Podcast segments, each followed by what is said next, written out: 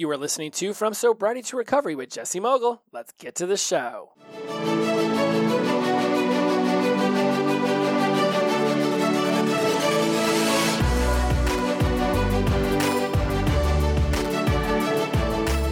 Welcome back to From Sobriety to Recovery. I am your host, Jesse Mogul. I am in addiction recovery. Let's get right into it. The third agreement. Let's get into it. I know you're pumped. I'm pumped. First agreement was be impeccable with your word. Second agreement was don't take anything personally. If you are new to the show and you're like, what in the hell is this dude talking about? He just shoved us right into the middle of a show. Super simple. Go back to yesterday's show and start at the beginning. We're talking about Don Miguel Ruiz's four agreements. And yesterday was be impeccable with your word and don't take anything personally. That's the first and second agreement. Today we're going to cover the third and fourth agreement. Don't make assumptions and always do your best. Love that universal quantifier, always doing your best. You know how I feel about universal quantifiers. I call them definitives as well. So if you're used to that, me calling them definitives, and that's because they're definites, always, everyone, never. Those are def- definites. So I call them definitives. And there's a definitive. That is definitely what's happening. Yeah, we'll see about that. So, third agreement don't make assumptions. So, what is this about don't making assumptions? Remember the saying, um, assumptions make an ass out of you and me? We don't want to be assuming. Making assumptions about someone else's behavior is going to lead you way off the rails. And I have no doubt people have made assumptions about your behavior. When you assume that you understand somebody else's motivations to do something, you're taking out so many different variables as to what is fueling their thoughts, their feelings, and their actions. And that's the thing about other humans is that we're infinite and the variables are just as infinite as sands on the ocean's beaches around the planet.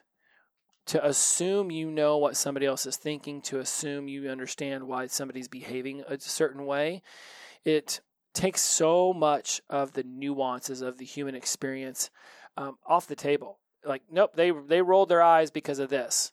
Well, a lot of the reasons you might assume one person's facial expressions or tonality or behavior is a certain way is because of how other people have utilized those same kinds of behavior mechanisms around you.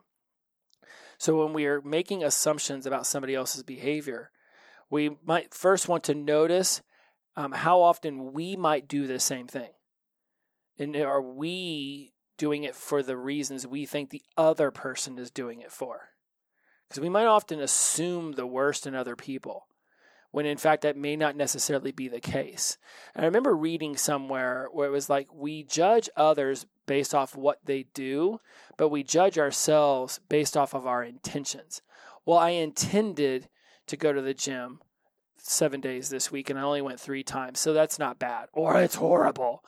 Versus what we what we do with other people is actually just judge them based off of what they did and then the assumptions about why they did what they did, which is very interesting. So we give ourselves a little bit more levity or we're much harsher on ourselves based off of our intentions, but we'll judge others based off of what they actually did.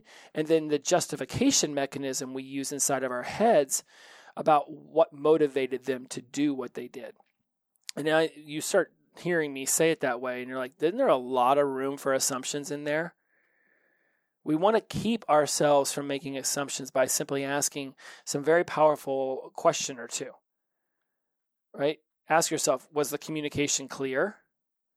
Did I actually express what it is that I desired? Let's go back to the expectations as the leading cause of disappointment. Right? We might be making an assumption about why somebody behaved a certain way, but did we really have clear communications around what we wanted? Did we actually get them to commit and agree? Or did we just assume and expect that they would do this thing?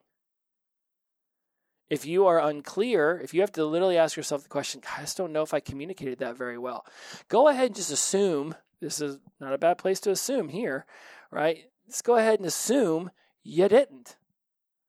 Because whenever you're asking yourself, do I have a problem with drinking? Am I a problem drinker? Just the fact that you're asking yourself that is enough of a message from your conscious and unconscious mind to check yourself. that you should probably write some things down. You might want to get some things out of your head then. Because the person who drinks one drink every 30 days is not asking themselves if they are a problem drinker. And you might only have two glasses of wine every day. But is it causing you not to achieve some things you want? Maybe you're buzzed in the just the right time of the day that your kids don't get to talk with you. Or maybe you can't seem to release any of that weight that you have been so desperately wanting to let go of. Um, maybe you're spending, you know, $50 a week on this stuff when you would prefer not to be. You have to ask yourself these questions. When it comes to other people's behaviors, you're going to want to ask Was the communication clear? Did I have an expectation? Did I ask for agreement? Did I ask for a commitment? What else might be motivating this person's behavior? How in the past has my behaviors elicited this kind of reaction from somebody? when other people are begin to experience you as somebody in sobriety and recovery, they are going to have a lot of assumptions about what they expect from you based off of who you used to be. And they aren't going to have gone to all the classes and all the meetings and listened to all my episodes and read all the books in order to change their lives. You've done these things. Just assuming that they're going to get on board with the newest version of you is foolish. It's going to demoralize you when they don't give you the recognition you think that you deserve. Hell, the recognition you have earned. Because everybody else is doing the thing that they need to do for themselves.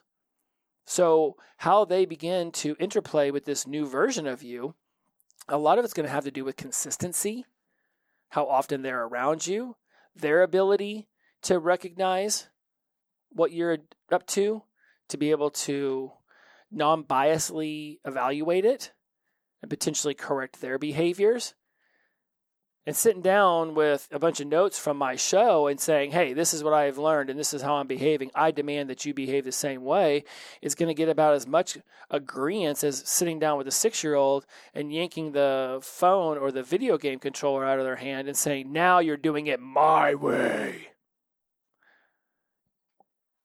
A loving, open conversation wants to be had when assumptions are being made. The fourth agreement, always do your best. Whenever I wrote my first book, uh, The College Success Habits Seven Powerful Principles to Help You Excel in Life and Beyond, available on Amazon, Walmart, and Best Buy. Not Best Buy, Barnes and Noble. Not created anything for Best Buy to sell yet, but now I feel like I should, or at least I want to. When we think about those seven powerful principles, the seventh one was to embody tenaciousness. I talked about it the other day. I've since sort of changed it to embody tenacity. But either way, this idea of being tenacious is always doing your best. It's these other three that are brought into fruition, into existence, when you begin to say, I'm always going to do my best. You want to ingrain your new way of being into your life, then do your best each and every day moment to moment to moment. Anybody can do anything for 10 seconds. You want to begin to step into your highest sense of self. Being your best version of yourself is going to require some recognition, some evaluation, some corrections. I had this saying back when I was in high school. It's like every single day, I want my bed, my head to hit my pillow, and me be able to look back over my life and say, I did one thing today to better myself, to better my loved ones' lives, to better the world around me. Each and every day, can I pinpoint one thing I did to improve the world? And when I wake up in the morning, what is that one thing that I'm going to do that's going to improve the world? That idea of I, every single day I just want to move myself one step closer to being my highest sense of self. Even in my high school years, pre addiction, I was thinking about this stuff. Now throw in a bunch of acid and a bunch of, you know, Grateful Dead and trancy music and a bunch of talking to trees and staring at stars. And I absolutely am fueled by this idea that every single day can be the de- best day of my life when I wake up sober because that puts me in the best frame of mind to start making changes that will benefit me, that will benefit others, that will benefit the world. That's the ecology check. That's me wanting to do my best. Now I realize that there is no perfection, there is progression, and my best today, let's hope, is not my best in a year. If I could go back to day one of the pandemic, the amount of things I would do differently in those nine months that I didn't have to go to work would be radically different. But in the moment, I did the best I could with the resources I had. Did the best I could with the resources I had. I would go back and shift a ton of things. But in the moments I was living, I made a decision, obviously fueled on it being the best decision for me. Because even when you try to make a decision, you're like, no, I did this thing and it was only for them. It was completely selfless. Even in that, there's a part of your ego, there's a part of your internal desires being met. Oh, I, you know, look at how selfless I am. I give all this money to these charities and I do it anonymously and nobody knows. But you know, you still get to have that positive feeling from doing that thing. Everything that a human does is to serve their needs. Then it goes and begins to serve other people's needs. Post apocalyptic scenario, and you're the parent and you give your child all the food. You're still doing that for your need to be met of protecting your child, of helping them live, of helping them be strong, so they can defend themselves. Yes, in the moment you're starving and you're giving the food to the child so that they are no longer starving. And you're like, but look, I did this selfless act. Oh, but it's nothing is ever selfless. There's always going to be an internal inspiration that motivates you to the action. And when you choose to always do your best, you are going to have some times where you will think that the circumstances give you an opportunity to half ass it. And that is not the case. Truthfully, it's not the case. You can choose to make it the case. Oh, well, I wasn't feeling very well today, so I went to work and I wasn't able to do that great, but I did better than if I hadn't gone to work at all. Okay, that could be a very true statement, but was it your best? I mean, you chose to go into work, so choose to go into work and be your very best. It makes me think about when an NFL player shows up on an injury report and then they're questionable and then they, they go to start, they go to play, and I don't play them in my fantasy football league because I'm like, well, they were injured all week with a knee issue. So what if they re injure it in the game? Probably shouldn't start them because they're probably not at 100%. And then that person goes off and gets, you know, 100 yards and two touchdowns. The idea being that player made the decision to start, therefore they're going to go out and they're going to play their best. That's what I want. Is even when I'm questionable, even when I'm slightly dinged up, if I am going to start the game, then I am going to go out there and I'm going to bust my ass. And maybe I do take a helmet to the knee, which would have happened whether my knee had been tweaked before or not. But while I'm in there, I am going to keep my legs churning. I'm going to keep pushing forward no matter how much the world wants to push back. I want you to keep in mind that your best is never going to be the same from one moment to the next. Everything's alive, everything's fluid. We're changing all of the time.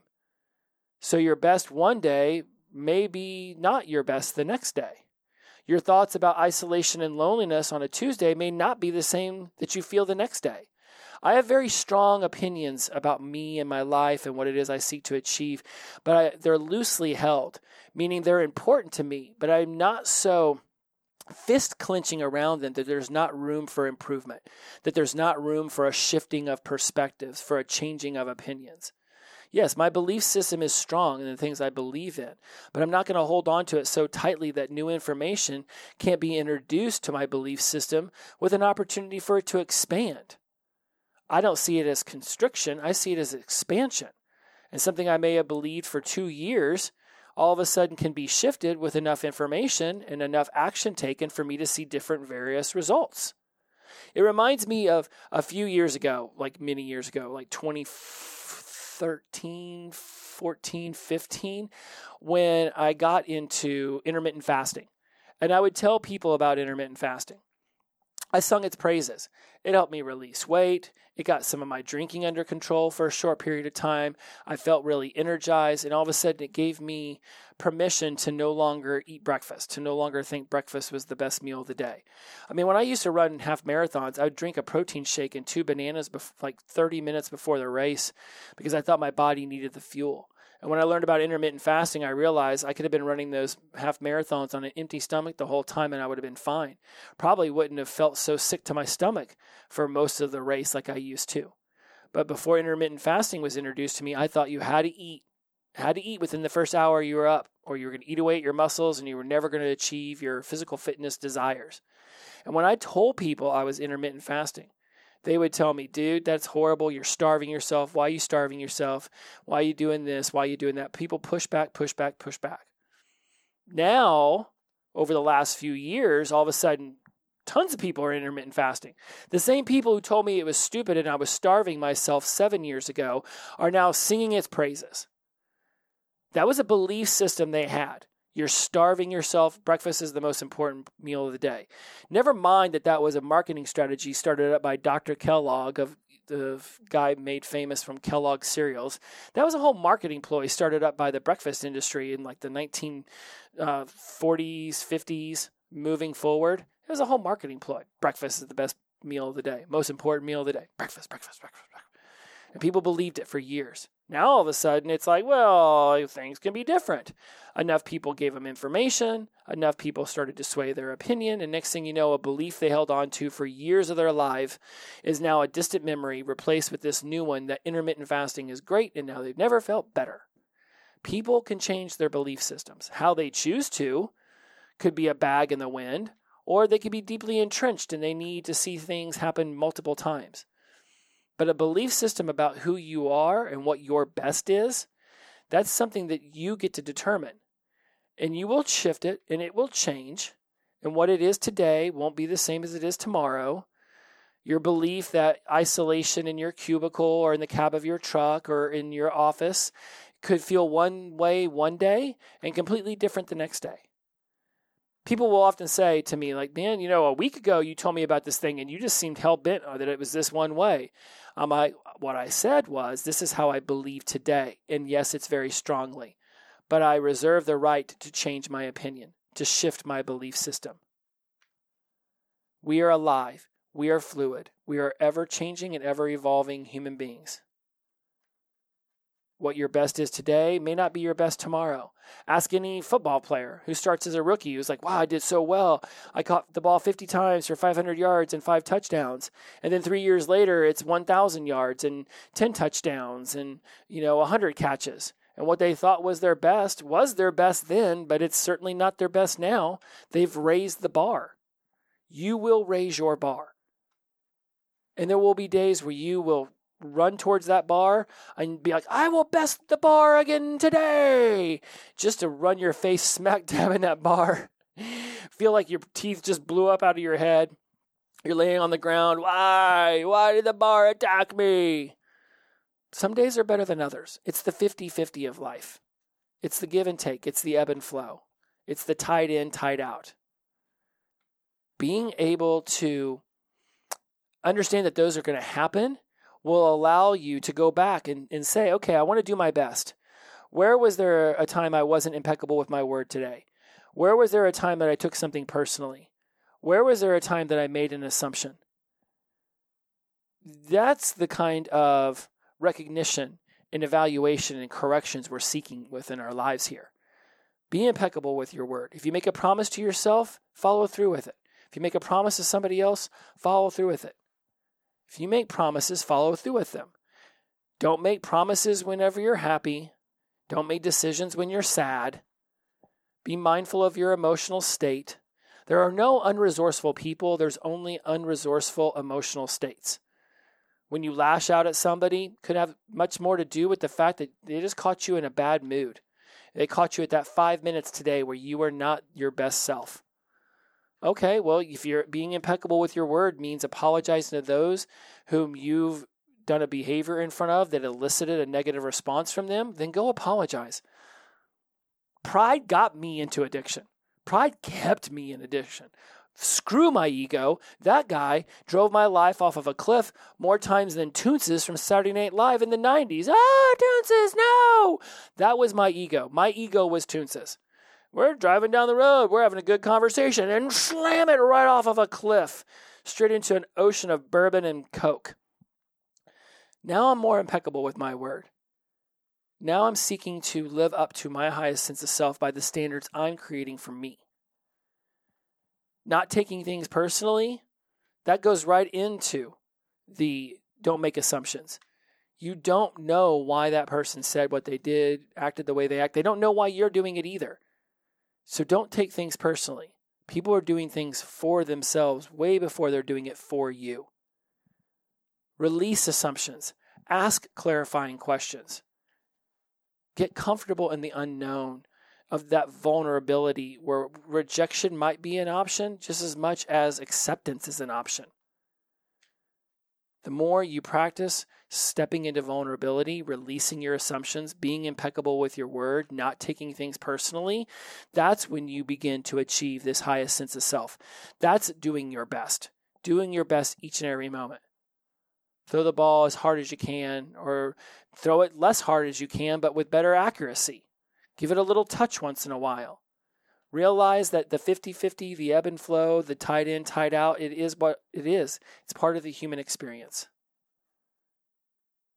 You are a fantastic, amazing human being. Step into that. Follow the four agreements amongst the many other hundreds of topics I've brought to you. This one, even though I first introduced it to you back in episode 24 through 28, is one that gets brought up every handful of shows. And if you, even if I don't speak upon it clearly and concisely, it's fueling the energy beneath the surface. It is part of the current that drives this show. Be impeccable with your word. Don't take things personally. Release the assumptions. Do your best. If you want to know more about how to live your life this way, then yes, jessemogul.com slash ask me. Go to the coaching link, go to the NLP link. I can teach you neuro linguistic programming. I can guide you one on one or in group coaching sessions. Whatever it is you're seeking, I have created an opportunity here in the From Sobriety to Recovery universe. if you just want to reach out, by all means, from sobriety to recovery at gmail.com. I created an email address just for y'all, and I check it every other day. Sometimes every day, but at least every other day. That's me being fidelity, being impeccable with my word. I will keep up with it. I will reach out. I will touch base. As always, my friends, inclusivity over exclusivity, the power of positive energy, release and flow. Every day is the best day of our lives when we wake up sober. Shout out to Sunshine. Shout out to Robert. Glow on. Bye bye.